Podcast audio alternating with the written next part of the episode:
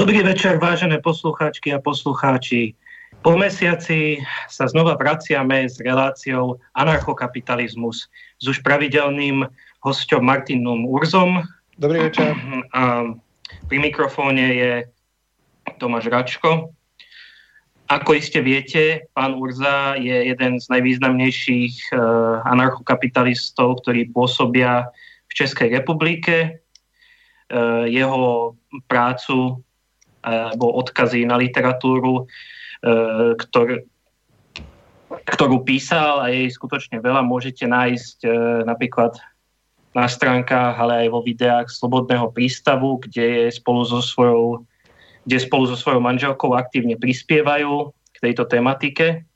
Pán Lorza, e, ako sa máte? Udělalo se něco významné za ten mesiac? Mám se skvěle, těším se na, těším se na další relaci a významných věcí se stala celá řada. To záleží, jestli ve světě nebo u nás. Určitě byla zajímavá kauza okolo eh, potrestání politiků, separatistů katalánských, o tom jsme nedávno točili video.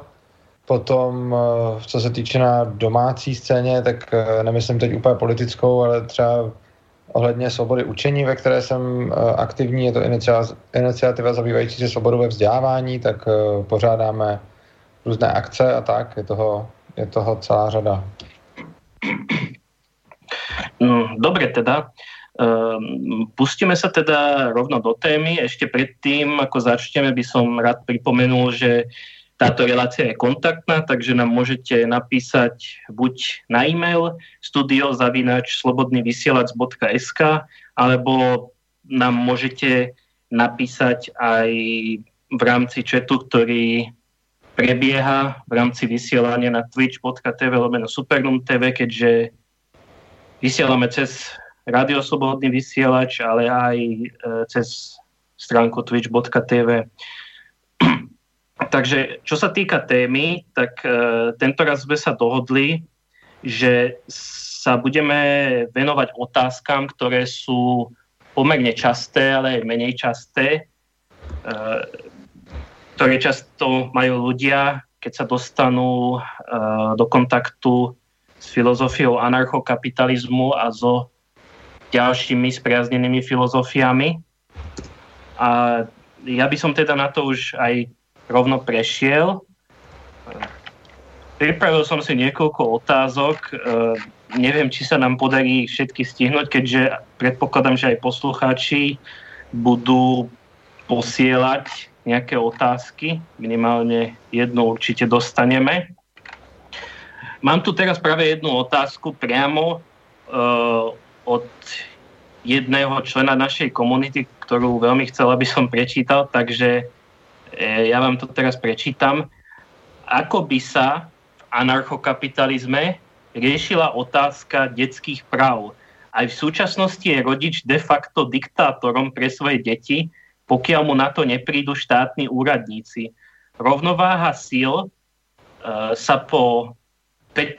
roku môže začať vyrovnávať, ale to nič nemení na tom, že tieto deti budú dovtedy bezbranné. Viem, že sa v jednej relácii spomínalo napríklad o samostatnenie dieťaťa ešte pred 18.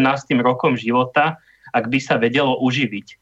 Problém je v tom, že deti zväčša neoplývajú vysokou pracovnou kvalifikáciou a je pravdepodobné, že by sa stávali obeťami rôznych foriem zneužívania zo strany dospelých, výmenou za financie a strechu nad hlavou. Toto vidím ako jeden z najväčších problémov anarchokapitalizmu, hoci uznávam, že veľká časť voľnotržných riešení a princípov, ktoré pán Urza spomínal, môžu fungovať.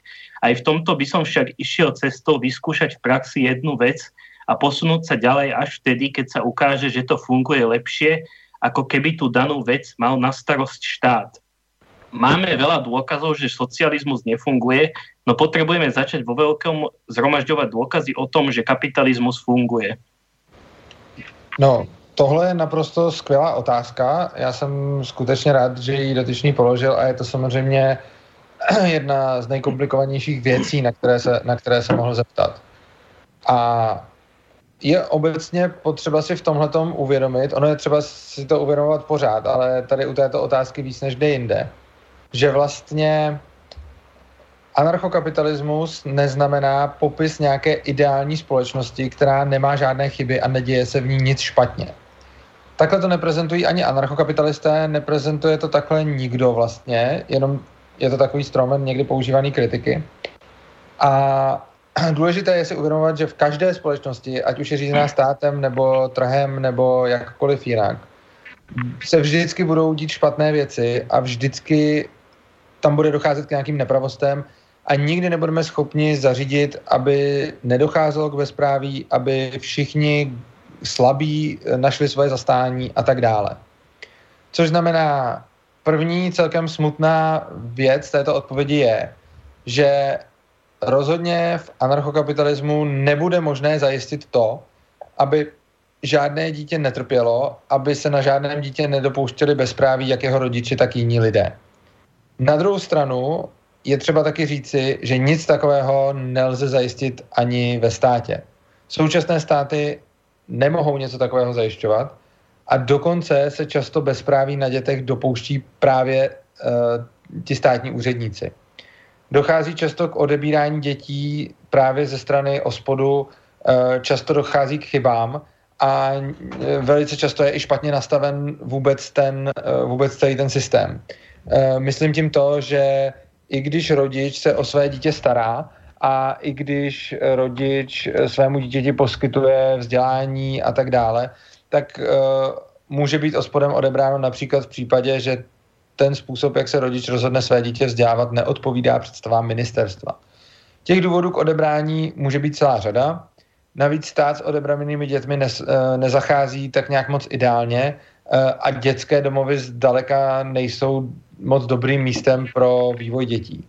Takže my jsme si tady nastavili ve společnosti něco, co řekněme nám dává spíše iluzi toho, že o všechny děti, které budou mít problém, bude nějakým způsobem postaráno, ale něco takového je vážně spíš iluze, než že by to tak doopravdy bylo. Pokud se dostaneme v té otázce dál, tedy k tomu, jak by něco takového mohlo fungovat, tak velice podobně. Akorát, že ty orgány, které jsou momentálně státní, by mohly fungovat na bázi dobrovolnosti. Což znamená, že dneska máme nějaký ospod, který uh, nějak funguje, uh, bere děti z rodin, kde úředníkům přijde, že eh, by neměli zůstávat a umistuje do různých domovů a tak dále. Oproti tomu v anarchokapitalismu by mohly existovat soukromé organizace, které by byly provozovány dobrovolníky a lidmi, kterým na těch dětech záleží a záleží jim na jejich osudech a tyto organizace by mohly vykonávat uh, činnost podobnou, respektive jejich smysl by byl velice podobný. Zrovna děti jsou skupina, na kterou, řekněme, financování pomoci dětem je relativně snadné získat, protože lidé jsou obecně hodně otevření tomu, aby ze svých prostředků pomáhali dětem, které mají problém, které se nedokáží nějakým způsobem Mm, bránit proti mm, zlovůli ze strany rodičů, příbuzných nebo nějakých jiných lidí. E, ten výrazný rozdíl je v tom, že tady by taková organizace skutečně nesla zodpovědnost za své činy, což znamená, že pokud by skutečně odebrali dítě někomu, kdo ho jenom chtěl třeba jinak vzdělávat a nic mu nedělal, tak by něco takového bylo posuzováno normálně jako únos toho dítěte a ne jako teď, kdy OSPOD má vlastně, uh, a ta sociálka má prostě obrovské pravomoci, že můžou to dítě hned odebrat při nějakém konkrétním podezření a pak, až se to zpětně řeší soudně, a když se zjistí, že to dítě neměli právo odebrat, no tak ho prostě vrátí a řeknou, hm, spletli jsme se, čus, sorry. A něco takového znamená obrovský zásah e, do života toho dítěte, do života jeho rodičů. Znamená to e, trauma, které si sebou to dítě může nést, protože e, tyhle ty zabavování těch dětí probíhají dost drsně. No a když se potom zjistí, že něco takového bylo provedeno omylem a že se to stalo prostě jen tak, že to prostě špatně vyhodnotili, no tak se to dítě vrátí a zodpovědnost nenese vlastně nikdo v anarchokapitalistické společnosti by ten, kdo do té rodiny takto zasáhne, potom nesl plnou zodpovědnost a víceméně by se nijak odlišoval od nějakých únosců Což znamená, že by potom uh, si tito lidé museli dávat do opravdu dobrý pozor na to, jestli neodebírají dítě někomu, kdo se o něj dobře stará a jestli to není nějaké slepé následování zákonů. Takže rozhodně o takové děti by i, na, i ve volnotržní společnosti bylo postaráno jenom ty organizace, by vypadaly asi trochu jinak a nesly by e, zodpovědnost za svoje činy na rozdíl od těch státních, které jsou proti tomuto chráněné, což je špatně.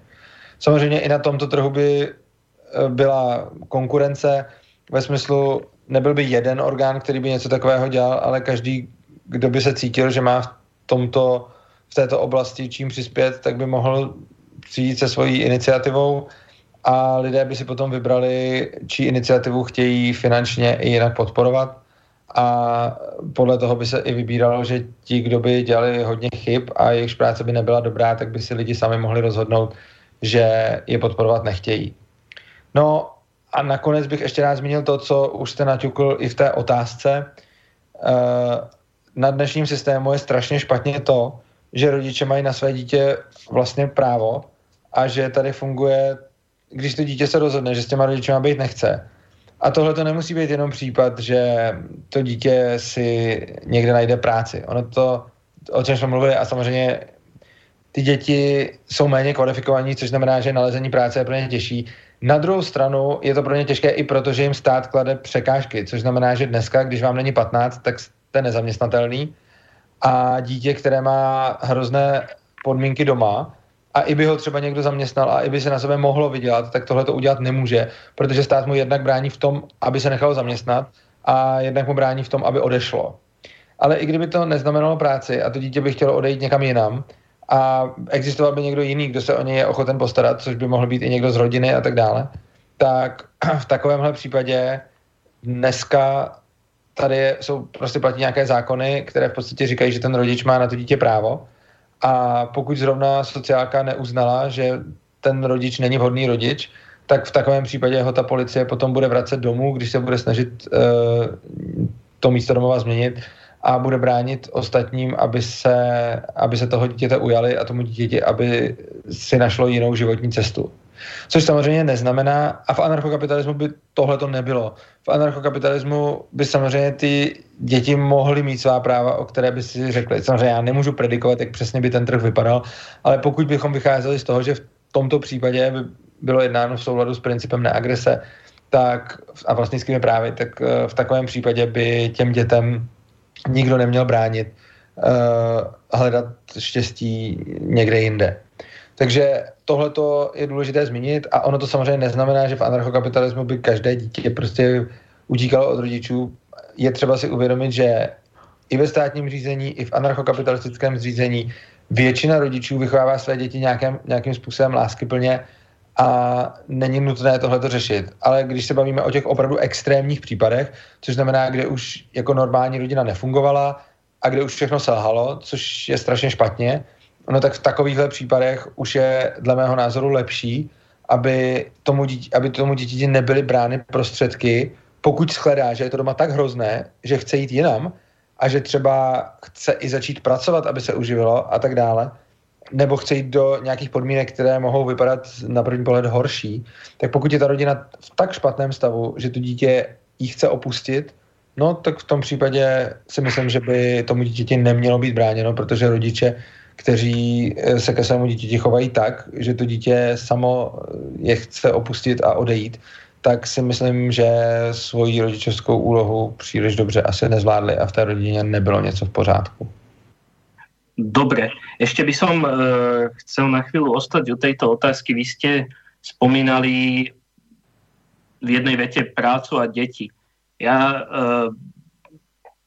ako keď som si sledoval tak literatúru, tak som si všimol, že e, anarchokapitalisti majú rôzny názor práve na túto tému, a takže tu neexistuje konsenzus o tom, že či by deti či by im malo byť umožnené pracovať v anarchokapitalistickej spoločnosti, alebo či by im to malo byť umožnené. Upřímně řečeno, já si nejsem úplně jist, jak by, jestli by, že v tomhle by nepanoval konsenzus. Já asi, já znám spousty anarchokapitalistů, asi stovky, možná víc, a nevím o žádném, který by tvrdil, že by dětem nemělo být umožněno pracovat. Samozřejmě všichni anarchokapitalisté se shodnou na tom, že by děti neměly být nuceny pracovat. Jo? To, s tím asi souhlasí každý. Hmm. E, jako každý anarchokapitalista vzhledem k principu neagrese a k tomu, že e, uznáváme sebevlastnictví, tak asi žádný by nesouhlasil s tím, aby dítě bylo nuceno pracovat. To určitě ne. Ale myslím, že snad všichni anarchokapitalisti se shodnou i na tom, že dítěti má být umožněno pracovat, respektive ne, má být umožněno, jako že mu někdo má sehnat tu práci, ale nemá mu být bráněno pracovat, pokud samo chce. Tohle, a nevím o tom, anebo ani nevím, jako jednak nikoho neznám, kdo by tvrdil, že by eh, dítěti mělo být bráněno, aby, aby pracovalo. A jednak si ani nevím představit přesně z čeho, eh, z jaké části, řekněme, anarchokapitalistické filozofie nebo myšlenky nebo principu neagrese by něco takového mělo plynout, protože pokud to dítě chce dobrovolně pracovat a nikdo ho k tomu nenutí a někdo to dítě chce dobrovolně zaměstnat a nikdo ho k tomu nenutí, tak potom nevidím žádný důvod, proč by tato transakce neměla proběhnout. Jo. To je jako když bude dítě, který mu je prostě 12-13 chtít někde dělat na brigádě a někdo bude ochoten to dítě zaměstnat, tak tam ani si neumím představit, z jakého důvodu by něco takového mělo být zakázáno. Samozřejmě dnes to zakazuje zákon, ale to je podle mě špatně. Dobre, ďakujem. Ako sa pozeráte potom na tú etickú stránku? Viete, predsa len v dnešnej dobe existuje ten argument, že deti ešte nie sú dospelí jedinci a nevedia vyhodnocovať realitu a chápať veci v takých súvislostiach ako dospelí jedinci. Čiže naskytá sa tu otázka, či by v tej práci neboli diskriminovaní. Nemyslím teraz, že by boli nútení, ale na úkor dospelých jedincov by im trebárs mohla byť platená menšia mzda alebo niečo podobné, keďže ten kontrakt by asi nebol písaný pre deti nejakým jednoduchým jazykom. Tohle by všechno záleželo na podmínkách a je pochopitelně zřejmé, že děti nemají tolik zkušeností, kolik mají dospělí a je pochopitelné, že uh, se to musí někde naučit. A naučí se to prostě tím, že to začnou dělat. Já tady nejsem nějakým propagátorem dětské práce ve smyslu, uh, že by prostě desetiletý dítě mělo jít pracovat do dolů a tam prostě 12 hodin denně těžit prostě plutonium, až dokud neumřeš. Jo. Mm. Ale myslím Jasne, si, že chápem. pokud je 12-letý dítě, který, nebo 13, to jsem byl já, který chce prostě pracovat a chce si něco přivydělat, no tak si prostě přivydělá, no. A myslím si, že je to v pořádku. A ostatně já třeba, když mi bylo tolik, uh, tak jsem pracoval na černo. Já jsem si brigádu sehnal a nevím, kolik mi mohlo být v té době, třeba pod 15 určitě, protože to nebylo legální, ale myslím, že mi bylo třeba 13 nebo jak tak. A prostě jsem si našel práci a našel jsem si práci normálně, že jsem jako tam přišel, dohodl jsem se, dohodl jsem se s tím šéfem a neměli jsme žádný kontrakt, neměli, nebo jako měli jsme kontrakt jako ten, že jsme si to řekli, ale neměli jsme nějakou jako smlouvu, která by mě k něčemu nějak dlouhodobě zavazovala. Prostě já jsem tam přišel, eh, dělal jsem, co mi řekl a on mi potom vždycky na konci směny dal peníze, no, a já jsem přišel příště a to bylo celý. Takže vlastně eh, jako dalo by se říct dětská práce, jaká to hrůza, ale prostě tak byla to brigáda a já si myslím, že není nic špatného na tom, aby prostě dítě šlo na brigádu. Ostatně na té brigádě vlastně si získá zkušenosti, nějaký pracovní návyky, vydělá si nějaký peníze, postará se o sebe, já na tom nevidím nic závadného. Tak určite asi, či, keď sa človek, čím skôr sa človek naučí pravidla trhu práce, tak potom má pravdepodobne výhodu voči svojim rovesníkom v budúcnosti. Dobre, tak prejdeme teraz k ďalšej otázke. Ja ich tu mám vybraných niekoľko. Napríklad táto. Keďže sa identifikujete ako anarchokapitalista, zastávate sa určitého systému pravidel, zákonov, alebo nie? Ak áno, ako argumentujete voči výhradám kritikom, že sa stratí stabilita, nebude poriadok a nastane chaos? Uh, jo. to je zajímavý dotaz a je potřeba rozlišovat mezi mm, pravidly a mezi nějakými smluvními mm, vztahy, kterými si lidé upravují prostě svůj život a mezi, uh, mezi státními zákony. Což znamená, že já jsem, já nejsem zastáncem státních zákonů. Nejsem zastáncem toho, aby tady byla centrální autorita, která by určovala, uh, co a jak má být a nutila k tomu lidi násilím. Nejsem zastáncem toho, aby politik, ať už demokraticky zvolený nebo nějaký absolutistický vládce, to je úplně jedno, nejsem zastánce toho, aby takový politik mohl rozhodovat o tom, jak budou lidi žít své životy, a to včetně lidí, kteří nikomu neubližují, nikoho neohrožují. Nejsem zastánce toho, aby politik mohl rozhodovat, jak si mám žít svůj život, když uh, tím nikomu nic nedělám. Oproti tomu, jako anarchokapitalista a vlastně jako každý anarchokapitalista nejsem zastáncem společnosti bez jakýchkoliv pravidel. Já si jenom nemyslím, že ty pravidla by měla být nějakým způsobem centrálně vytvářená a centrálně vymáhaná. Uh, samozřejmě nějaká pravidla jsou třeba a lidé musí žít podle nějakých, podle nějakých pravidel, protože jinak by něco takového nebylo možné. A pravidla vznikají naprosto všude. My se můžeme podívat na oblasti lidských životů, které nejsou řízeny státem a kde pravidla stejně vznikají. Já nevím, když vezmu jenom příklad, eh, byl jsem mnoho let programátor, vlastně jsem pořád programátor a když programujete, tak existuje spousta pravidel, jakým způsobem věci děláte, jakým způsobem máte věci dělat. A ty pravidla rozhodně žádným způsobem neurčuje stát. Nebo když to vezmu méně abstraktně, protože jako řekněme nějaký best practices programování jsou něco jiného, ale tak třeba vezmeme si firmu, tak uh, jakákoliv firma v jakémkoliv oboru, když tam přijdu jako zaměstnanec, no tak přicházím někam, kam jsem vstoupil dobrovolně, tam platí nějaká pravidla a já jsem se dobrovolně zavázal tato pravidla dodržovat. Což znamená, uh, není to život bez pravidel, není to, že bych si mohl dělat kdykoliv, cokoliv, co chci.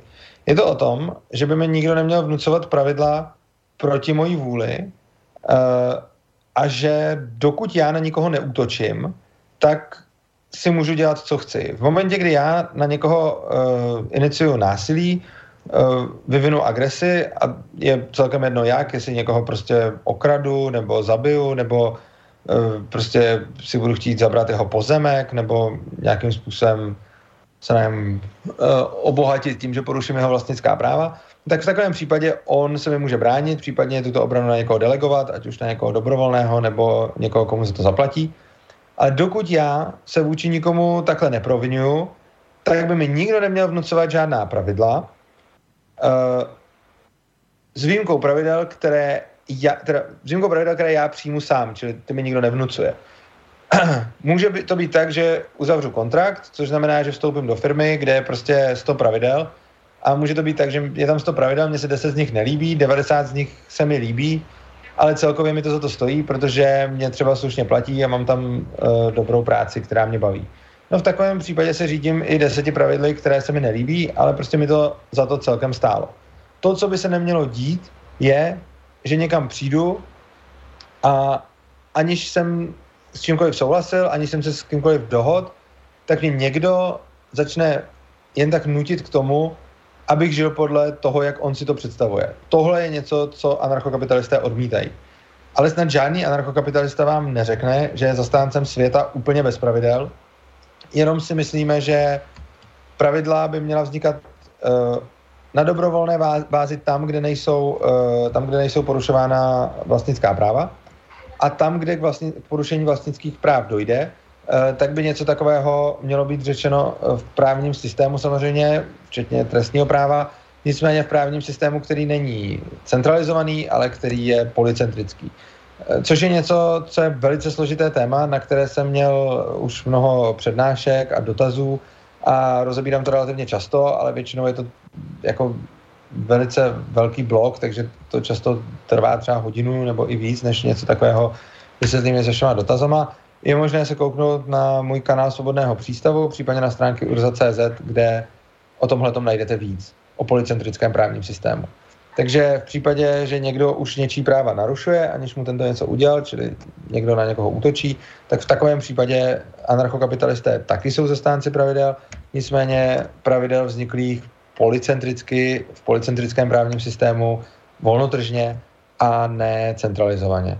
Protože když to řeknu hodně zjednodušeně, a samozřejmě já vím, že tahle poznámka vyvolá spíš víc otázek než odpovědí, ale principiálně platí, že úplně stejně, jako si na trhu, volném trhu, konkurují poskytovatelé nejrůznějších služeb, tak si mohou konkurovat i poskytovatelé služeb e, právních, rozhodcovských i bezpečnostních. Což znamená, že se anarchokapitalisté domnívají, že volný trh e, tato pravidla zajistí.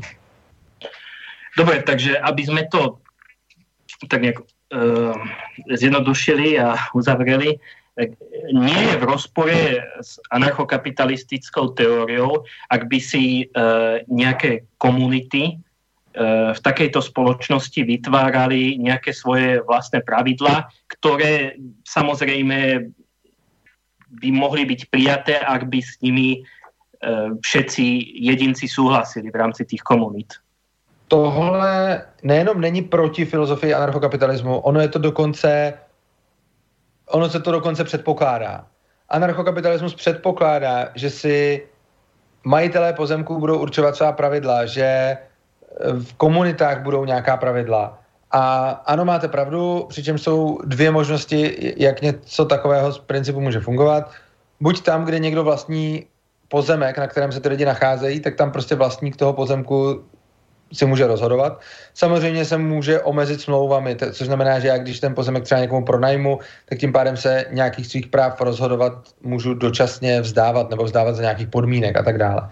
No a druhá možnost jsou komunity, případně skupiny lidí, kam vstupuju na základě dobrovolnosti, ale přijímám pravidla, které v té komunitě jsou nastavená. Přičemž to nemusí nutně znamenat, že, že všichni souhlasí s každým tím pravidlem málo kdy najdeme velkou komunitu lidí, která by měla pravidla, které se budou úplně všem líbit, jako každé z těch pravidel, že by se líbilo každému. Ale on je to vždycky nějaký balíček prostě. Je, je to o tom, že já, já vstupuji do nějaké komunity, případně do nějaké firmy nebo prostě někam, kde chci fungovat, tam platí nějaká pravidla a já si ne, nevybírám, jako že 50 z nich budu jako porušovat a 100 z nich budu dodržovat a 25 z nich budu porušovat a dodržovat podle toho, jak se mi líbí, nebo za nějakých dalších podmínek. Ne. Já prostě mám tu komunitu nebo tu iniciativu, organizaci, firmu, kam vstupuji, tam platí nějaká pravidla a já pokud tam chci být a pokud chci být členem, tak se těm pravidlům podřídím a pokud nechci být, tak uh, tam prostě nejsem. Dobre, ďakujem vám. Prejdeme k ďalšej otázke, lebo máme tu ešte docela dosť. Takže ja by som sa vás teraz opýtal, toto som tak spozoroval u kritikov anarchokapitalizmu. E, je to častý argument, že či vôbec je pojem vlastníctvo pozemku v anarchokapitalistickej spoločnosti e, niečo, čo je reálne dosiahnutelné nejde skôr o okupáciu pozemku, pretože vám nikto nezaručí zo zákona ani, no, proste neexistuje žiadna štátna entita, ktorá vám to nezaručí, že ten pozemok vlastníte, ak vám niekto váš pozemok zaberie, ak sa tam momentálně třeba nenachádzate.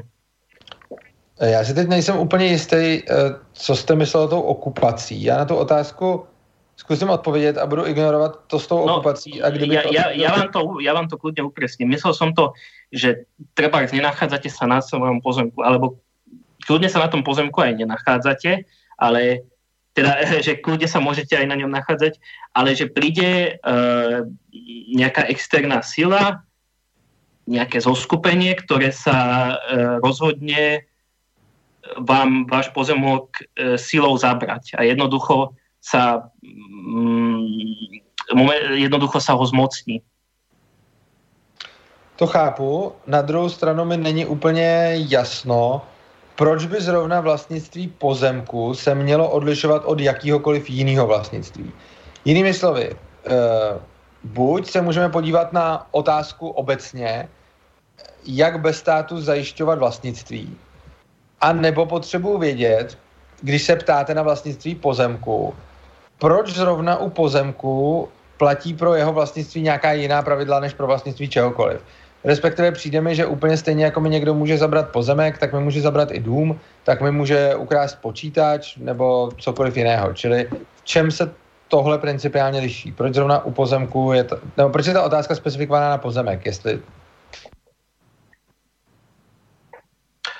Uh, no, můžete to prosím vás ještě raz opakovat, lebo právě mi došla otázka, tak jsem se musel na to pozrieť. OK, pardon. Uh, mluvím o tom, že vy jste se ptal na to, uh, jak by se v anarchokapitalismu zajistilo, že když budu mít pozemek, tak mi někdo uh, ten pozemek prostě neobsadí nebo nevezme. Ano. Já tuto otázku chápu a teď jsou dvě možnosti. Buď se můžeme obecně bavit o tom, jak zajistit bez státu vlastnictví jako takový, nejenom vlastnictví pozemku, ale vlastnictví čehokoliv, protože já nemusím vlastnit jenom pozemek, já můžu vlastnit celou spoustu věcí. A úplně stejně, jako mi někdo může zabrat pozemek, tak mi může ale zabrat i dům, nebo mi může ukrást nějaké věci, může mi ukrást prostě auto a tak ano. dále.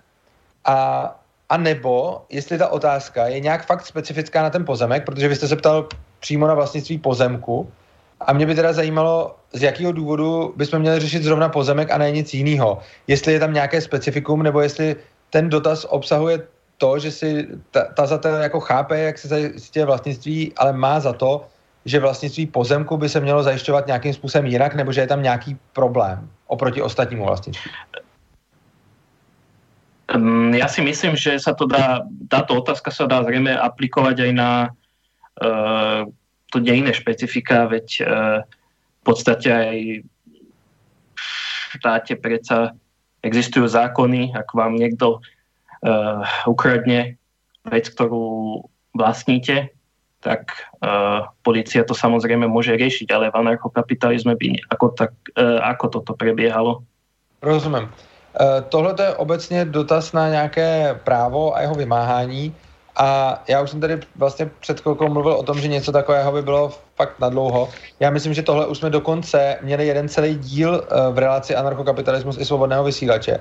Takže si myslím, že pokud se, pokud se posluchači podívají někam do archivu, tak tam najdou, kde přímo vysvětlují fungování práva. A když to řeknu jako na volném trhu a bez centrální autority, tedy policentrického práva, ale když to řeknu nějakým způsobem eh, jako hodně zjednodušeně, tak podobně jako dneska mám nějakou centrální autoritu a centrální policii a centrální systém soudnictví, na který se obracím, když se mi něco takového stane a ty arbitři o tom rozhodují a následně ty policajti to potom vymáhají, tak něco podobného můžu mít i na volném trhu s tím rozdílem, že to není centralizované, ale je to decentralizované, což znamená, že je více subjektů, které mohou uh, to právo vymáhat, takže místo toho, abych se obrátil na policii, tak já se obrátím na nějakou um, třeba agenturu nebo organizaci nebo firmu, která dělá tuhle službu. Těch firm může být víc, že si mohou konkurovat. Já se na nějakou z nich obrátím a ona ten problém potom řeší. A to může být problém toho, že mi někdo narušuje vlastnictví k pozemku, ale může to být taky problém toho, že mi narušuje vlastnictví eh, k tělu nebo nějaké hmotné věci nebo k nemovitosti, to je jedno prostě. Jak, jakékoliv narušení vlastnictví by se tímhle tím způsobem řešilo. Dobre, uh, ďakujem. Tak keďže už máme k tomuto vlastne jednu celú reláciu, tak uh, poslucháči si to môžu kľudne nájsť v našom archíve, tam je to podrobnejšie rozpracované, lebo v dnešnej relácii sa chceme venovať aj iným otázkam, takže tam si to môžete nájsť. Ja teraz vám prečítam tú otázku, ktorú som práve dostal Eh, keď pred chvíľou pán Urza povedal niečo na štýl, keď dieťa chce pracovať, nech pracuje, tak akým spôsobom do tohto zapadá sex work a implikuje tým aj akýsi neutrálno pozitívny pohľad na pedofíliu, pokiaľ dieťa nebude nútené do styku a tak ďalej. Neviem, či sa pýtam príliš neskoro, aby to bolo zahrnuté, ale zaujíma ma to. Uh, no, já jde o to, že každá práce, respektive když nějaké dítě má pracovat, tak samozřejmě, ale to neplatí jenom pro dítě, to platí pro každého, tak dopředu musí být všem stranám jasné podmínky toho, co se bude dít a co je to vůbec za práci. A pokud mám malé dítě, které něco takového zjevně nechápe a chápat nemůže, tak dost dobře nemůže uzavřít uh, legitimní smlouvu, ve které by se zavázalo poskytovat sexuální služby, pokud nemá jako tušení, o co se jedná. Což znamená, že když budu mít pedofila, který nějakým způsobem naláká malý dítě do toho, že mu slíbí poskytnutí sexuálních služeb, tak je tam problém, že tahle ta dohoda pravděpodobně nebude konsenzuální z toho důvodu, že to dítě uh, nebude rozumět tomu, o jaké služby se vlastně jedná. A samozřejmě potom závisí na věku toho dítěte a na jeho celkové vyspělosti a dozrálosti, přičemž dneska to máme tak, že živit se sexem může prostě člověk od 18 a moc se neřeší jeho reálná, jeho reálná vyspělost. V některých státech je to od 21 a tak dále. Uh, to, co já si, já si myslím, že tohle to není správné, nemyslím si, že je správné dát prostě jednu hranici, že všichni lidi v 18 letech už jsou schopni živit se sexem a všichni lidé pod 18, když jim ještě bylo 17, tak, tak toho schopni nebyli. Myslím si, že tohle to nezávisí na konkrétním věku, ale na tom, jestli si ten jedinec eh, nějakým způsobem uvědomuje, co dělá a eh, vlastně do jakých, eh, do jakých transakcí vstupuje. Což znamená, že může být spousta jako mladších lidí, kteří jsou schopni něco takového vyhodnotit. A samozřejmě mohou být lidé, kteří to, kteří potřebují jako mnohem nějaký starší věk na to, aby, aby něco takového mohli, mohli vyhodnotit. Samozřejmě je potom je jedna věc, uh, jakým způsobem se na tohle dá nahlížet z hlediska vlastnických práv a potom samozřejmě jak by konkrétní rozhodci v konkrétních případech, uh, jak by konkrétní rozhodci v konkrétních případech rozhodovali, což je potom samozřejmě otázka nějakého důkazního břemene a je to otázka toho, jakým způsobem by vůbec probíhal takovýhle, uh, jakým způsobem by vůbec probíhal takovýhle kontrakt a z jakého důvodu by toto dítě chtělo dělat a tak dále a tak dále. Čili celá ta problematika je rozsáhlá a stejně jako nelze jednoznačně odpovědět na to, uh, jako nejde dát obecný jako návod na to, kdy je v pořádku v rámci sebeobrany jako zastřelit pachatele. Nelze říct nějakým způsobem něco, nějaký pravidlo, který by se pak dalo slepě aplikovat na každý případ a, a dalo by se prostě říct jako jo, tady to bylo v pořádku a tady ne. Nemůžeme popsat něco jako pokud stál pachatel do vzdálenosti tolika metrů a měl takovou zbraň a říkal takové věci a něco a tak dále, tak v takovém případě lze vytáhnout pistoli a třeba ho zastřelit a pokud stál dál, tak, tak to nelze. Něco takového nedokážeme a nedokážeme to udělat ani v případě mm, nějakých sexuálních služeb a nějakého věku. Osobně si myslím, že celkově věková hranice pro poskytování sexuálních služeb, ať už je nastavená jakkoliv, je podle mě špatně. A to z důvodu, že někteří lidi jsou schopni něco takovéto rozhodnutí udělat dřív a některé rozhodnutí, některý lidé potřebují na takové rozhodnutí více času, což znamená, že ať bude určená jakákoliv konkrétní věková hranice pro poskytování sexuálních služeb, tak si myslím, že je to špatně, protože to bude v mnohých případech uh, prostě nevyhovující a bude to v mnohých případech uh, dávat nesmyslné výsledky. Ostatně i teď eh, v rámci zákona o ochranu dětí před sexem se děje to, že máte dva 14-leté lidi, kteří spolu spějí, ono je to v pořádku podle zákona, potom jednomu z nich je 15, eh, ten se náhle začne dopouštět zneužívání a může za to být odsouzen, tuším v České republice, na 2 až 8 let vězení, což je dost hrozný. A potom ten druhý oslaví narozeniny a už je to zase v pohodě. A to spolu můžou spát ale nemůžou se přitom natáčet. A ne, vlastně natáčet se přitom můžou, nemůžou se na to potom koukat. To je, to je vlastně zajímavé, že když někdo, komu je v České republice 15 až 17 let, tak může masturbovat a natáčet se u toho na kameru, ale neměl by se na to koukat. Jo? Takže tohle, tohle je fakt podivný a ty věkové hranice dávají dost nesmyslné výsledky. A myslím si, že to, kdy je někdo sexuálně, anebo i pracovně, nebo jakkoliv jinak dospělej, nelze říct paušálně. To je prostě něco, co záleží případ od případu. Dobre, ďakujeme. Tak eh, dúfam, že to poslucháčovi ujasnilo túto problematiku. Uh, teraz sa posunieme k ďalšej otázke. Uh, myslíte si, že koncept väzení, pracovných táborov, gulagov by sa vyskytol v anarchokapitalistickej spoločnosti? Ak áno, ako by sa jedinec mohol dostať uh, do takéhoto zariadenia? Mohlo by to byť len dobrovoľné, alebo by podle vás existovaly i jiné koncepty?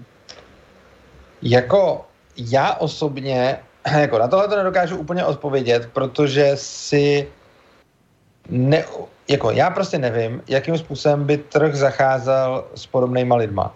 Pokud jde o můj osobní názor, tak já jsem odpůrcem konceptu vězení, protože mi nedává příliš valného smyslu. A přijde mi, že tenhle způsob uh, trestání není moc vhodný, protože ono to ničemu moc, uh, ono to ničemu moc nepomůže. Někdo někoho poškodí, tak v takovém případě by se mělo pracovat na tom, aby ten útočník tu oběť nějakým způsobem očkodnil a to, co by mělo být primární, by bylo uh, zájmy toho, kdo byl poškozený, aby nějakým způsobem uh, došlo k nápravě. Áno, to, to práve to je, k tomu smeruje úplne aj tá ďalšia otázka, že to som ale zameral trošku užšie, ale asi sa to dá uplatniť na viacero vecí, že platenie daní, nájomné, vlastnenie tovaru, ktorý bol vyrobený na súkromnom pozemku a patrí to majiteľovi, že ako sa pozeráte, počkajte, nie, to není tá otázka, uh, aký, bo, aký by bol správny spôsob platenia dlhov v anarchokapitalistickej spoločnosti, ak by to bolo potrebné.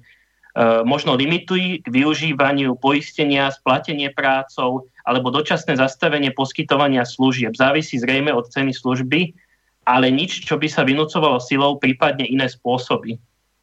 Já si myslím, že něco takového by mohlo být uh, v té smlouvě. Já jenom dopovím tu předchozí myšlenku a pak, pak na tohle to navážu. Jasně. Uh, chtěl jsem říct, že vězení obecně mi nepřijde moc rozumný, protože uh, to, že je ten pachatel ve vězení oběť nijak neočkodňuje, uh, že by to mělo na toho pachatele nějaký zázračný jako ozdravující efekt, to se taky říct moc nedá, vzhledem k tomu, jak moc uh, funguje recidiva a podobně, jako, jak, jak moc lidi, kteří jednou začnou páchat trestnou činností, páchají potom i nadále. A ještě navíc uh, to celé platí společnost jako lidí, kteří s tím principiálně s tou konkrétní trestnou činností neměli ani společného. Takže mi přijde neúplně rozumné mít systém, eh, ve kterém vlastně na to, že někdo udělá, na to, že se jeden vůči druhému proviní, potom doplatí vlastně úplně všichni, kteří musí platit jeho uvěznění, přičemž to, přičemž přijde mi, že se v naší společnosti příliš mnoho dbá na to, jak potrestat vyníka, než na to, jak očkodnit oběť. A oni tyhle ty dvě věci se dají samozřejmě spojit jako v jedno. Ono lze potrestat vyníka tím, že musí očkodnit oběť, ale což znamená, že ho lze potrestat majetkově, případně, že mm, by musel něco pro tu oběť vydělat nebo tak podobně, což mi dává mnohem lepší smysl, než to, aby ho zavřeli do vězení, kde vlastně eh, kde vlastně eh, na to doplácí ještě všichni ostatní. Co se týče splácení dluhů, tak si myslím, že něco takového může být uh, ošetřeno rovnou přímo v té dlužní smlouvě. Prostě dohoda mezi dlužníkem a věřitelem. Což znamená, že já si od někoho půjčím peníze a rovnou z té smlouvy se nějakým způsobem budu zavazovat a řešit, co se stane, když ty peníze nevrátím nebo je nevrátím včas. A já se tam potom můžu zavázat vlastně k čemu chci, případně k čemu prostě mezi dlužníkem a věřitelem uh, dojde ke schodě. Což znamená, že může tam být například to, že budu ručit nějakým majetkem, může tam být, že budu ručit třeba nějakou prací, může tam být, že budu ručit, eh, no vlastně jo, můžu ručit čím, čím si vyberu a na čem se ty dva, na čem se ty dva dohodnou. Takže je potom teoreticky možný, že vymáhání dluhu by spočívalo v tom, že jeden bude pro druhého pracovat ale pouze za předpokladu, že se na tom takhle dohodli, když si půjčovali. Dobre, e, ďakujem. Mám tu hneď aj ďalšiu otázku od jedného poslucháča. V anarchokapitalistickej spoločnosti čo bude so základnými nemennými a neodňateľnými ľudskými právami, kto ich bude vynúcovať, dodržiavať a na základe akej legislatívy, či už medzinárodnej alebo vnútro NCAP, o, anarchokapitalistickej. Uh, anarchokapitalisti odvozují veškerá lidská práva od vlastnických práv což se může na první pohled zdát, jako že to je nějaké necitlivé a podobně a že vlastně jediný, o co se jedná, je majetek, jenomže to tak úplně není. Ono se jedná o to, že anarchokapitalisti jako primární vlastnický právo považují sebevlastnictví, což znamená, že člověk je vlastníkem svého těla.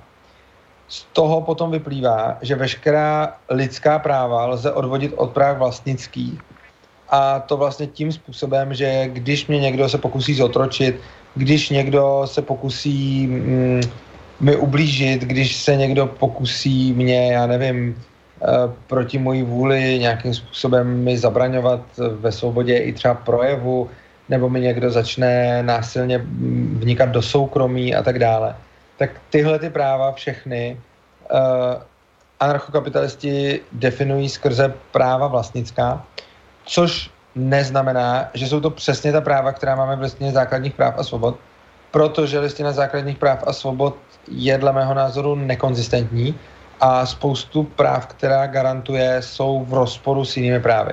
Já jsem na tohleto téma měl celou přednášku, můžete to zase najít v kanále Svobodného přístavu, kde vlastně vysvětluju, proč listinu základních práv a svobod uh, považuji za nekonzistentní dokument.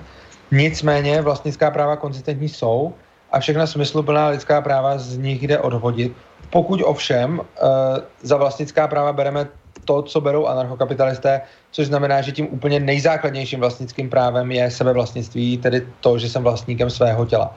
A z toho se potom odvozuje spousta, spousta lidských práv, jako třeba právo na život, uh, nebo právo na to, aby mi nikdo neubližoval, právo na to, aby mi nikdo nebránil ve zdravotní, jako na mě provádět uh, s mým souhlasem, aby mi někdo pomohl, když jsem nemocný, čili jako nějaký medic, sakra, já se teď zakoktal.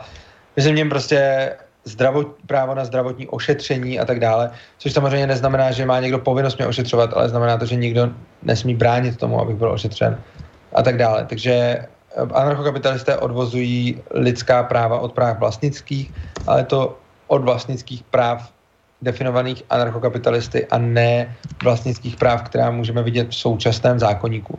Koho by zajímaly detaily, tak na tohleto zrovna mám několik přednášek, třeba přednášku o principu neagrese a podobně, kde tyhle ty věci docela podrobně vysvětluju. Dobre, ďakujem. Eh, prejdeme k ďalšej otázke. Eh, toto, je, toto sa skôr týka samotnej filozofie anarchokapitalizmu. Eh, môj, ako môj osobne dojem je ten, že väčšina anarchokapitalistov sa nestanú privrženci tejto filozofie tak, ako sa ostatní uh, tak ako sa ostatní tradiční anarchisti dostanú k tým svojim. Nechcem hovoriť, že sú proti antihierarchii. Uh, dostali ste sa anarchokapitalizmu od tradičných princípov anarchizmu, teda že ste narazili najskôr na filozofiu anarchizmu a potom ste prešli až na anarchokapitalizmus. E, ako by mohol tradičný anarchista zdôvodniť svoje sympatie ku kapitalizmu? Ale tu, e, túto otázku to nie je odo mňa. Ja som to práve videl e, na jednom anarchokapitalistickom fóre a tu si myslím, že človek, ktorý položil túto otázku, e, zrejme vychádza z toho, že anarchisti e, berú kapitalizmus ako systém, v ktorom existuje hierarchia a anarchisti sú vyslovene proti nejakej spoločenskej hierarchii. No, anarchismus jako takový má celou spoustu škol. E, těch škol je celá řada a myslím, že jsme o nich mluvili i v minulém díle tohohle pořadu, takže to tady nebudu moc opakovat. Každopádně uh, anarchisté, jako anarchokapitalisté nejsou proti hierarchii z následujícího důvodu. Anarchokapitalisté nechtějí nutit nikoho k násilím proti jeho vůli, aby nedělal něco, k čemu se dobrovolně rozhodl. Což znamená, že my jsme proti násilné hierarchii, což znamená, že když někdo lidem vnutí hierarchii ve smyslu třeba stát prostě. Já se sem narodím a rovnou jsem v nějaké hierarchii a je tady, jsou tady nějaké silové složky, které mě nutí tu hierarchii respektovat, tak v takovém případě tohle je špatně a to odsuzují i anarchokapitalisté, i ostatní anarchisté. Oproti tomu anarchokapitalisté souhlasí s dobrovolnou hierarchií. A to čistě z toho důvodu, že když někdo do té hierarchie vstoupí dobrovolně a chce být v hierarchii, někdo, a, a spousta lidí takových je, spousta lidí chtějí být zaměstnanci a nechtějí vést vlastní firmu. Uh, já třeba uh, nejradši pracuju sám na sebe, ale rozhodně bych nechtěl nikoho zaměstnávat. A mě, mám zkušenosti jak s prací sám na sebe, tak s prací, že jsem vlastně vedl firmu, tak s prací, že jsem pracoval pro někoho. A musím říct, že já osobně preferuju, jako nejradši preferuju pracovat sám na sebe, ale radši jsem zaměstnanec než zaměstnavatel. Ku příkladu já. Ale každý tohle to bude mít nějak jinak. Nicméně spousta lidí bude mít ty preference různé. Někdo je nejradši zaměstnanec, někdo je nejradši zaměstnavatel, někdo nejraději pracuje sám na sebe. V každém případě, eh, když se najde člověk, který je nejradši zaměstnanec a jiný člověk, který je nejradši zaměstnavatel, tak je naprosto přirozený, že vytvoří hierarchii. Anarchokapitalisti jsou proti tomu, abychom těm lidem ve vytváření hierarchie bránili. A některé anarchistické školy v podstatě říkají, že hierarchie je v každém případě špatně a že když se dva lidi dobrovolně dohodnou na tom, že jeden bude pracovat pro druhého, anebo že prostě vytvoří dobrovolnou hierarchii, že bude x lidí, kteří se prostě nějakým způsobem takhle dohodnou, že to je jako špatně a že by to měli bránit. Jenomže pokud si ti jedinci dobrovolně zvolili, že chtějí hierarchii, no tak jakým způsobem jim v tom potom bránit jinak než násilně? Ono, když jim to budeme říkat, že to dělají špatně, no tak na nás budou kašlat. No tak v tom případě potom musíme ale násilím zasahovat do vazeb nějakých jiných lidí. Což znamená, že anarchokapitalisté nejsou antihierarchičtí, anarchokapitalisté jsou pouze proti násilné hierarchii a dobrovolnou hierarchii tolerují. Takže odporování e, násilné hierarchii se s ostatními anarchistama shodneme, ale v tom, čem se neschodneme, je, že některé anarchistické školy odmítají i dobrovolnou hierarchii, zatímco anarchokapitalisté říkají, že když je to dobrovolné, tak je to v pořádku. A já osobně bych k tomu dodal, že si myslím, že není úplně, jako oni, stejně jako oni mi řeknou, že když nejsem proti jakékoliv hierarchii, tak nejsem anarchista, tak mně naopak přijde, že není konzistentní anarchismus odmítáním dobrovolné hierarchie, protože pokud nějací lidi dobrovolně vytvoří hierarchii, tak já přece jako anarchista bych se neměl do něčeho takového míchat a neměl bych jim v tom žádným způsobem bránit a měl bych je nechat, ať tu hierarchii mají. Teď přece já nejsem jejich vládce, abych rozhodoval, jestli smějí nebo nesmějí mít hierarchii. A pokud někdo se sám rozhodne, že chce být nějakým způsobem v nějakých lidských, v nějakých oblastech svého života nějakým způsobem někomu podřízen, no tak pokud je to dobrovolné, tak je to přece, tak je to přece jeho věc. A já si nemyslím, že anarchista by měl něčemu takovému bránit, protože si myslím právě, že anarchista by měl vyznávat svobodu každého člověka, rozhodnout si o svém životě a to i tím způsobem, který je tomu anarchistovi nepříjemný. Jinak, abych odpověděl na tu otázku, jak se dostávají lidé k anarchokapitalismu, existují dva způsoby, víc, nebo tak existuje samozřejmě celá řada způsobů, ale jsou taky dva hlavní způsoby. Anarchokapitalismus se skládá jednak z myšlenky toho anarchismu jako takového odmítání státu a jednak z myšlenky toho kapitalismu, což je typicky rakouská ekonomická škola. No a to vlastně znamená, že buď najdeme člověka, který je, řekněme, takový klasický pravičák, konzervativec, rozumí ekonomii a je zastáncem státu, a takový člověk časem dojde k tomu, že stát není nezbytný a že tady, že by bylo lépe ve státu, tak takový člověk se může stát anarchokapitalistou, takže byl vlastně napřed kapitalistou a pak se stal anarchistou. No a naopak eh, to může být podobně, že někdo je anarchistou a odmítá i hierarchii a odmítá všechno a odmítá i kapitalismus a nakonec uh, se třeba seznámí s rakouskou ekonomickou školou, zjistí, že dává smysl a z ekonomického hlediska nakonec uh, přijme i ten kapitalismus. Přičemž tady musím hrozně často říct, tady musím hrozně, eh, tady musím zmínit, že hrozně často se děje, že kapitalismus bývá mnohými anarchistickými školami odsuzován zejména proto, že oni popisují kapitalismem něco jiného než my anarchokapitalisté. Jinými slovy, kdyby anarchokapitalista pod kapitalismem vnímal, pod tím slovem, vnímal to tež, co pod tím slovem vnímají, vnímá mnoho kritiků kapitalismu, tak by ani ten anarchokapitalista nebyl kapitalistou z jejich definice a z jejich pohledu. A zase naopak, kdyby spousta anarchistů z těch levicových anarchistických škol nebo socialistických anarchistů vidělo pod slovem kapitalismus to, co pod tím slovem vidí anarchokapitalisté, tak jsem přesvědčen, že by kapitalisty byli také.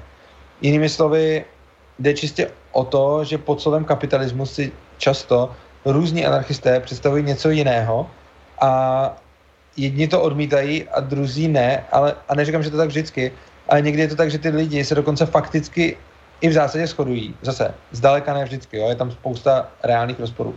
Ale někdy se ty lidé fakticky shodnou, akorát prostě používají jiné názvosloví, což znamená, že pro jednoho je kapitalismus vlastně dobrovolnost a to, že necháme lidi, aby si sami rozhodovali o svých životech, zatímco pro druhého kapitalismus je vlastně útlak a, a spousta dalších věcí, které pro anarchokapitalismus tu kapitalismem vůbec nejsou. Ku příkladu často socialističtí anarchisté nazývají kapitalismem ten systém, který tu máme teď, což je nějaký mix kapitalismu a socialismu, ale rozhodně málo který anarchokapitalista by řekl třeba o Babišovi, že to je kapitalista, což spousta těch socialistických anarchistů by řeklo a říkají to. Áno, dobre, že to teraz hovoríte, lebo nám práve došla taká pripomienka. E, anarchisti nie sú proti hierarchiám, ale proti nespravodlivým a neospravedlneným my. Kapitalizmus má obe, preto anarchisti nie sú kapitalisti. No, o tom jsem teď mluvil. Záleží, no, jak ano. anarchisti. Někteří anarchisti jsou kapitalisti a někteří anarchisti nejsou kapitalisti. Je pravda, že většina uh, anarchistů kapitalisté nejsou, ale rozhodně na základě toho nelze říct, že anarchisti nejsou kapitalisti. Uh, to je jako prostě říct, že já nevím, Češi nejsou černoši. No, někteří Češi jsou černoši, většina jich nejsou černoši. Tak prostě většina anarchistů nejsou kapitalisti, no a někteří jsou. Dobre, ďakujem. Mám tu ďalšiu otázku od ďalšieho poslucháča. Teoretická otázka. Sú nejaké teórie o používaní jadrových zbraní na re- rekreačné účely v slobodnej anarchokapitalistickej spoločnosti?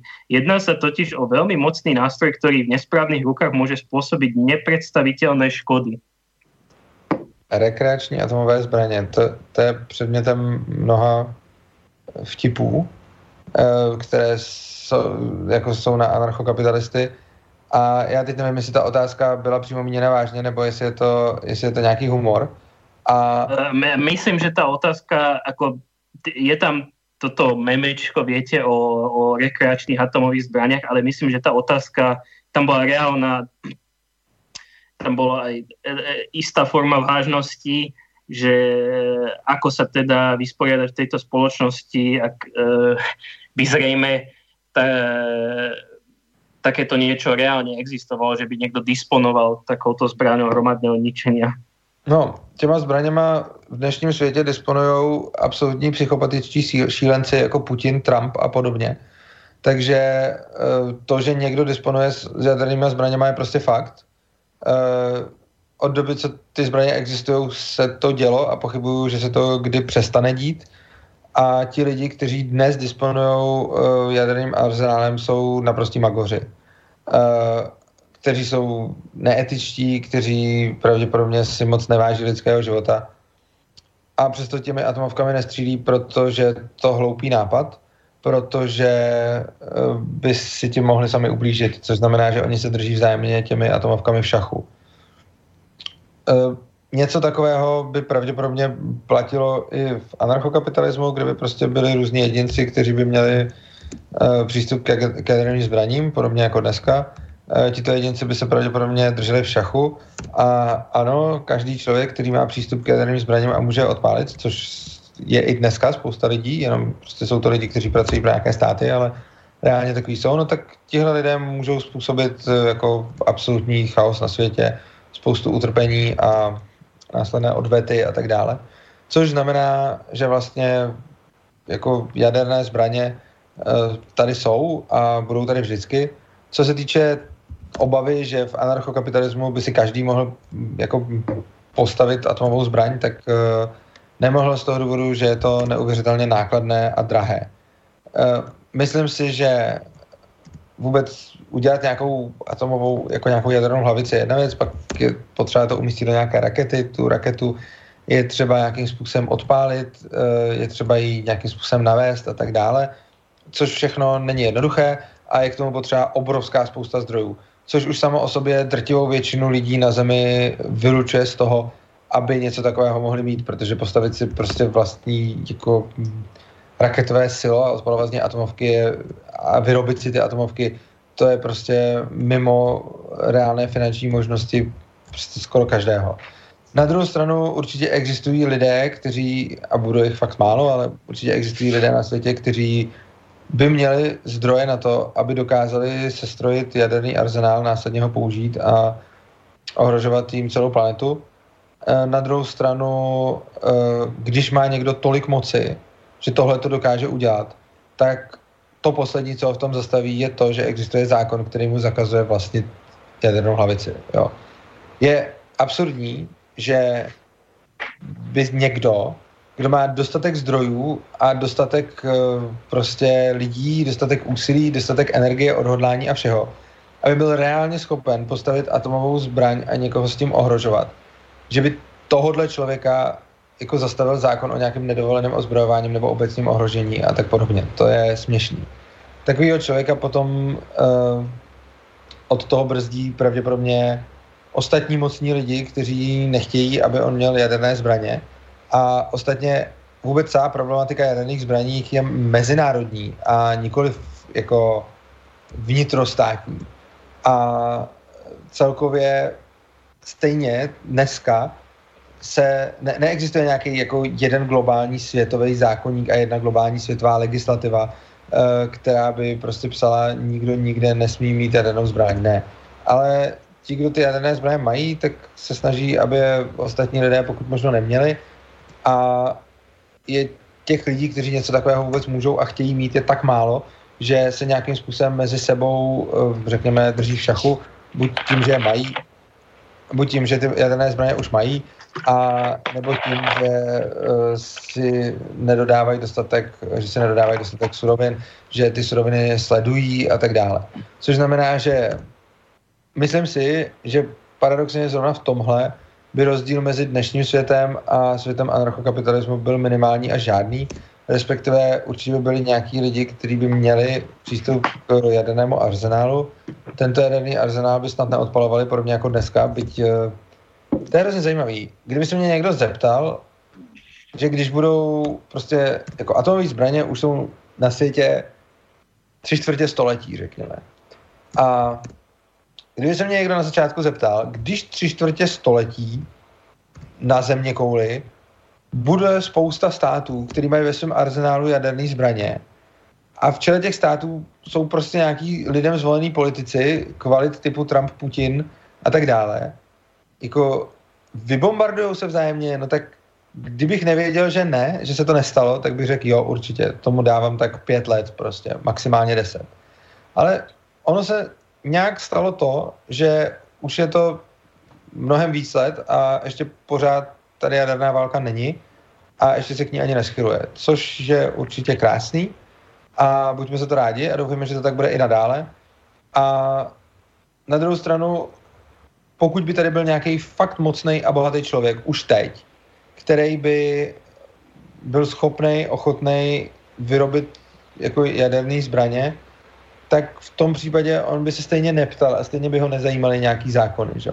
Je to podobný jako dneska určitě spousta magorů na Blízkém východě by ty atomovky chtěla, že protože tam žijou lidi, kterým v zásadě nic není svatý a nejradši by jako zlikvidovali celý svět.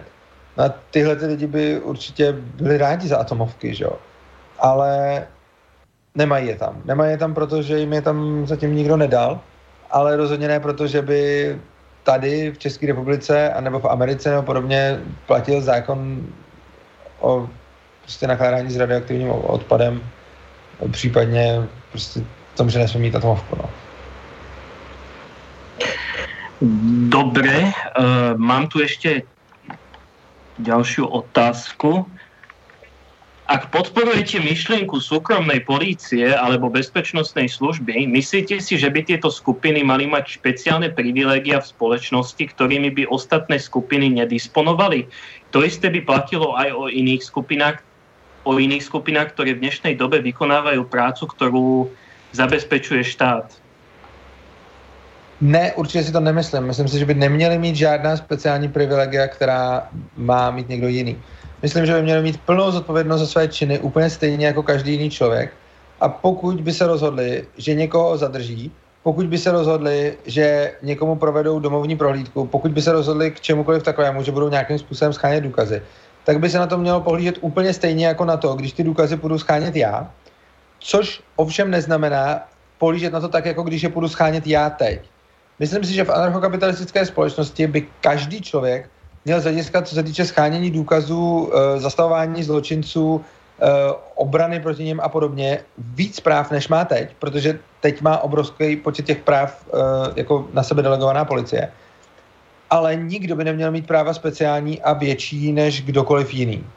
Což znamená, že pokud e, mě někdo prostě ukrad auto, tak já jako člověk bych měl mít možnost takového člověka zadržet, úplně stejně jako by měla mít možnost ho zadržet moje bezpečnostní agentura, ale v případě, že to tak není a že on mi to auto neukrad a že se ukáže, že se pletu, no tak je to potom normální únos. Což znamená, že každý člověk by měl nějakým způsobem právo třeba někoho zadržet, nebo takhle, on by to právo principiálně nikdo neměl, ale každý by to mohl udělat, pokud bylo porušeno nějaké jeho právo, ale on to pak musí dokázat. Což znamená, že když někoho zadržím a dokážu, že jsem ho zadržel oprávněně, no tak potom je to v pořádku. Jo? Prostě on mi třeba, on mě okrát, no tak já jsem ho pak zadržel a vzal jsem si to zpátky. To je v pořádku. Ale za předpokladu, že něco takového udělám, tak uh, a, a, není, a nestalo se to a splet jsem se, no tak je problém. Ostatně, teď si může každý říct, no to je hrozný, každý by měl právo někoho zadržovat, ale když se na tím zamyslíme dál, on už i teď každý může prostě jít a někoho zadržet. Jenom, když se na to potom přijde zpětně, tak se zjistí, eh, že v každém případě, ať už mě ten člověk předtím okrat nebo neokrat, tak já jsem to udělal špatně a teoreticky za to budu nést následky vždycky. Zatímco anarchokapitalistické společnosti je to tak, že kdokoliv může někoho, nebo může prostě, jinak to řeknu, když říkám kdokoliv může někoho zadržet, je to zavádějící, protože kdokoliv může někoho zadržet i teď. Záleží jenom na tom, co se stane potom. Takže v každé společnosti platí, i ve státní, i v anarchokapitalistický, že každý člověk může jít a zadržet každého jiného člověka. Otázkou je, co se stane pak a jaké jsou za to následky.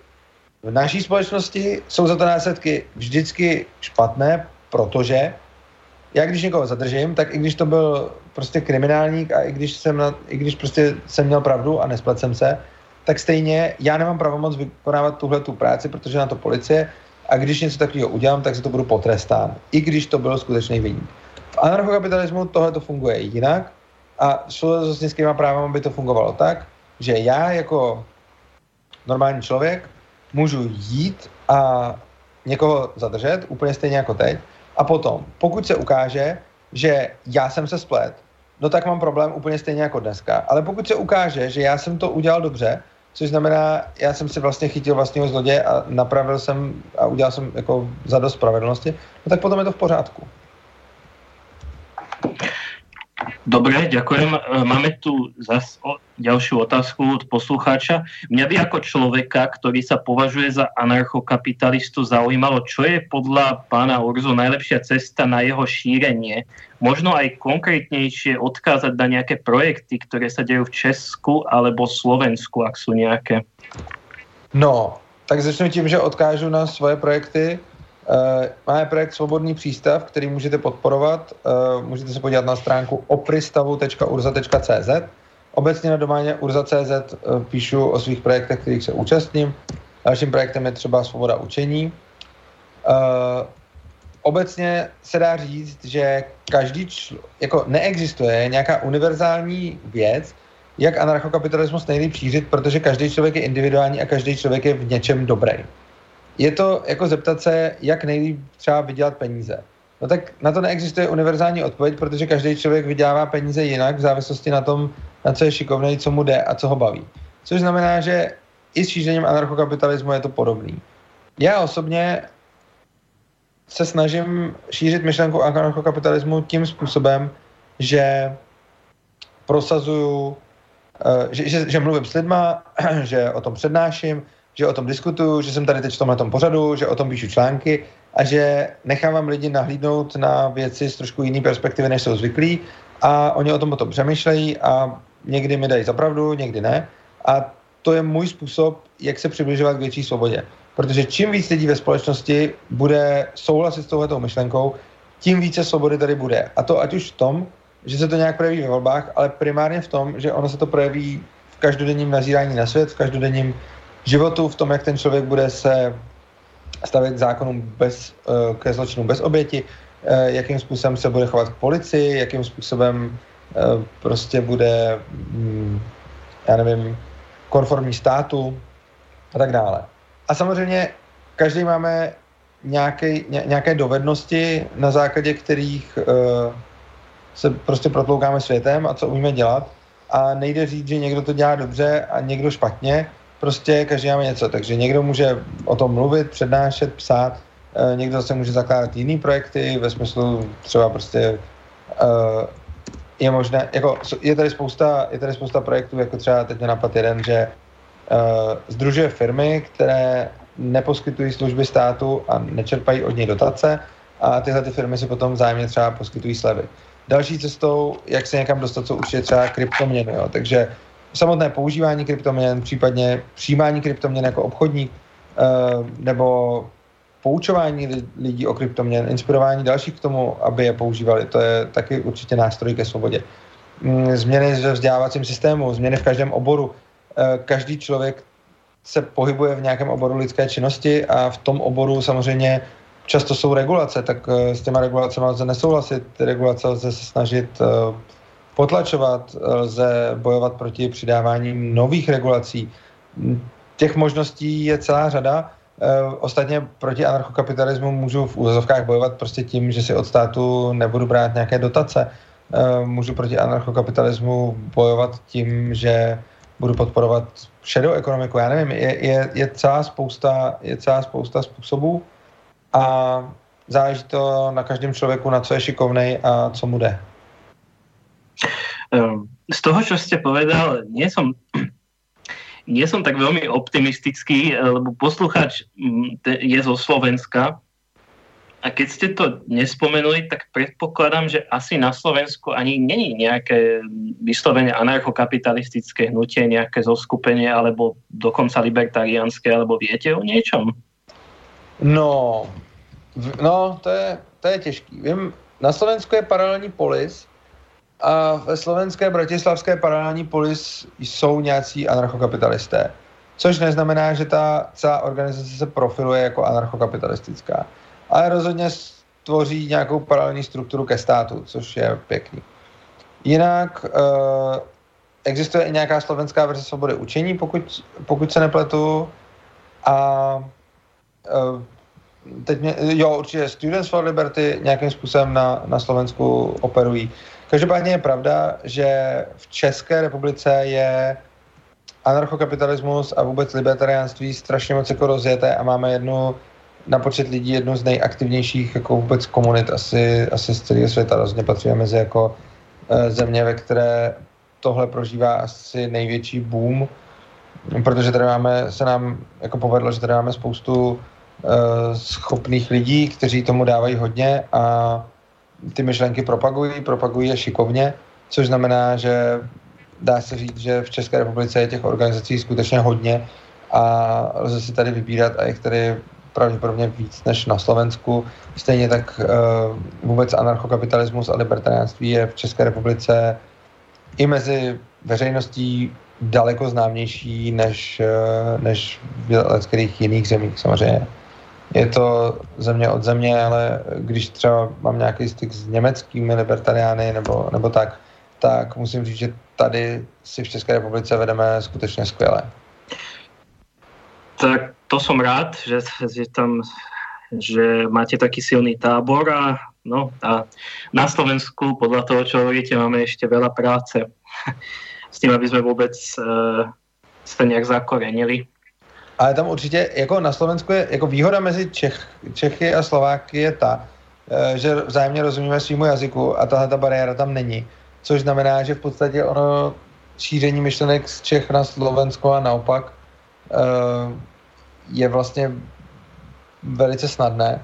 A já beru český a slovenský tábor vlastně jako jeden. Uh, vy jste se na to vlastně zeptal, že jste v té otázce odlišil Čechy a Slováky, tak jsem takhle odpověděl. Ale pro mě vlastně čeští a slovenští libertariáni jako patří tak nějak k sobě. My třeba i na s manželkou máme momentálně Ludwig von Mises Institut, kde máme web, na kterém vydáváme články a tam normálně vydáváme i, i články slovenských autorů, jo, takže prostě e, v tomhle bych řekl, že v tomhle bych řekl, že jsme hodně jako pořád jedna, řekněme jedna skupina a myslím si, že ty kořeny prorůstají jako mezi Čechy a Slováky, protože spousta Slováků se nějakým způsobem angažuje tady a spousta Čechů zase na Slovensku. Ano, určitě je na městě to spájať alebo hovoriť o jednej komunite, len na Slovensku tá komunita sa tak nejak um, neprejavuje ako v Česku. Ak by som teda uh, ne, uh, nie je vidieť, že by bola uh, tá slovenská časť príliš súčasťou tej veľkej komunity, tak by som to skôr sformuloval, ale to sa možno časom zmení. No. Je pravda, že nám se povedlo v České republice dostat se nějakým způsobem i do až mainstreamových médií s anarchokapitalismem a nějak jsme to tady asi docela, docela rozšířili mezi lidi. A je pravda, že ve slovenských médiích jsme nějak nebyli a nevím o tom, že by slovenské skupiny anarchokapitalistické něco podobného dělali. Takže, ale je to podle mě otázka času a myslím si, že nějakým způsobem je to na vás a určitě věřím tomu, že se vám to taky povede. No, budeme se snažit, ďakujem. Uh, tak ještě tu máme jednu otázku, tu položím, nevím, či stihneme ďalšie, ale tak, toto je trošku dlhšie. Ak, ak som pochopil správne minulé relácie, tak vo svete, kde si konkurujú iba súkromné polície alebo bezpečnostné služby, tak je pre nich nevýhodné snažiť sa totálne ovládnuť územie a založiť si svoju diktatúru. Opačne to ale platí tiež. Akékoľvek snahy o súkromnú políciu rovnú tej štátnej by boli potrestané okamžitým štátnym zásahom. Ak teda posunieme kivadlo na tú kapitalistickú stranu, tak sa naspäť len tak nepohne. Otázka je, ako tam to kivadlo posunúť. E, já bych tady dokonce e, posluchačem nesouhlasil, byť by to bylo hrozně krásný, kdyby byla pravda to, co říká. On říká, že je nevýhodný pro uh, nějakou soukromou firmu se snažit ovládnout to daný území. Já s ním v tomhle tom úplně nesouhlasím. Ono to pro tu firmu určitě by výhodné bylo ovládnout to území. A určitě by bylo pro ní fajn se o to snažit. A rozhodně bych nevycházel z toho, že je pro anarchokapitalistické firmy nevýhodné ovládat to území. Ono to pro ně výhodné určitě je. Akorát, že tím, jak si konkurují, tak si v tom vzájemně brání. Což znamená, že každá z těch firm by sice ráda určitě uh, získávala větší a větší podíl v tom biznese, ale brání v tom konkurence. A v tomhle tom nebudou bezpečnostní firmy jiný než jakýkoliv jiný firmy, takže úplně stejně jako anarchokapitalistická bezpečnostní agentura tak jí konkuruje jiná bezpečnostní agentura, aby nezískala celý trh, tak je to stejný jako tady máme prostě, já nevím, třeba obchody s potravinami a oni si navzájem konkurují, nebo tady máme poskytovatele nejrůznějších služeb, jakýchkoliv prostě komerčních služeb a, oni, a každý z nich se snaží získat co největší podíl na trhu, ale protože se o to snaží všichni, tak si v tom vzájemně brání, protože si ten podíl na trhu přebírají. No a stejně tak si myslím, že, je to, eh, že by to fungovalo v anarchokapitalismu s nějakýma bezpečnostníma agenturama. Každá z nich by se určitě snažila ovládnout uh, co největší podíl na trhu a určitě by to bylo i pro ní výhodný, ale tím, že všichni jsou v téhle pozici a budou se o to snažit všichni, tak uh, si v tom budou potom efektivně bránit. A co se týče toho dotazu, jakým způsobem to dostat naspět, jako na tu, řekněme, kapitalistickou stranu, tedy jakým způsobem zařídit to, aby policii mohla konkurovat soukromá policie, no to je podle mě zatím uh, nedosažitelné. Uh, myslím si, že je potřeba, nemyslím si, že by šlo stát zrušit ze dne na den a nemyslím si, že by šlo zrušit stát tak, že začneme tím, že, bude, že budeme konkurovat policii. Myslím si, že je důležité ten stát napřed zmenšovat, respektive zastavit jeho rozpínání a začít omezovat jeho zasahování do lidských životů. Myslím si, že je potřeba jít na to postupně, že je potřeba rušit nějaké úplně zbytečné deregulace napřed, že je potřeba uh, oddělit školství od státu, že je potřeba osamostatnit celý vzdělávací systém.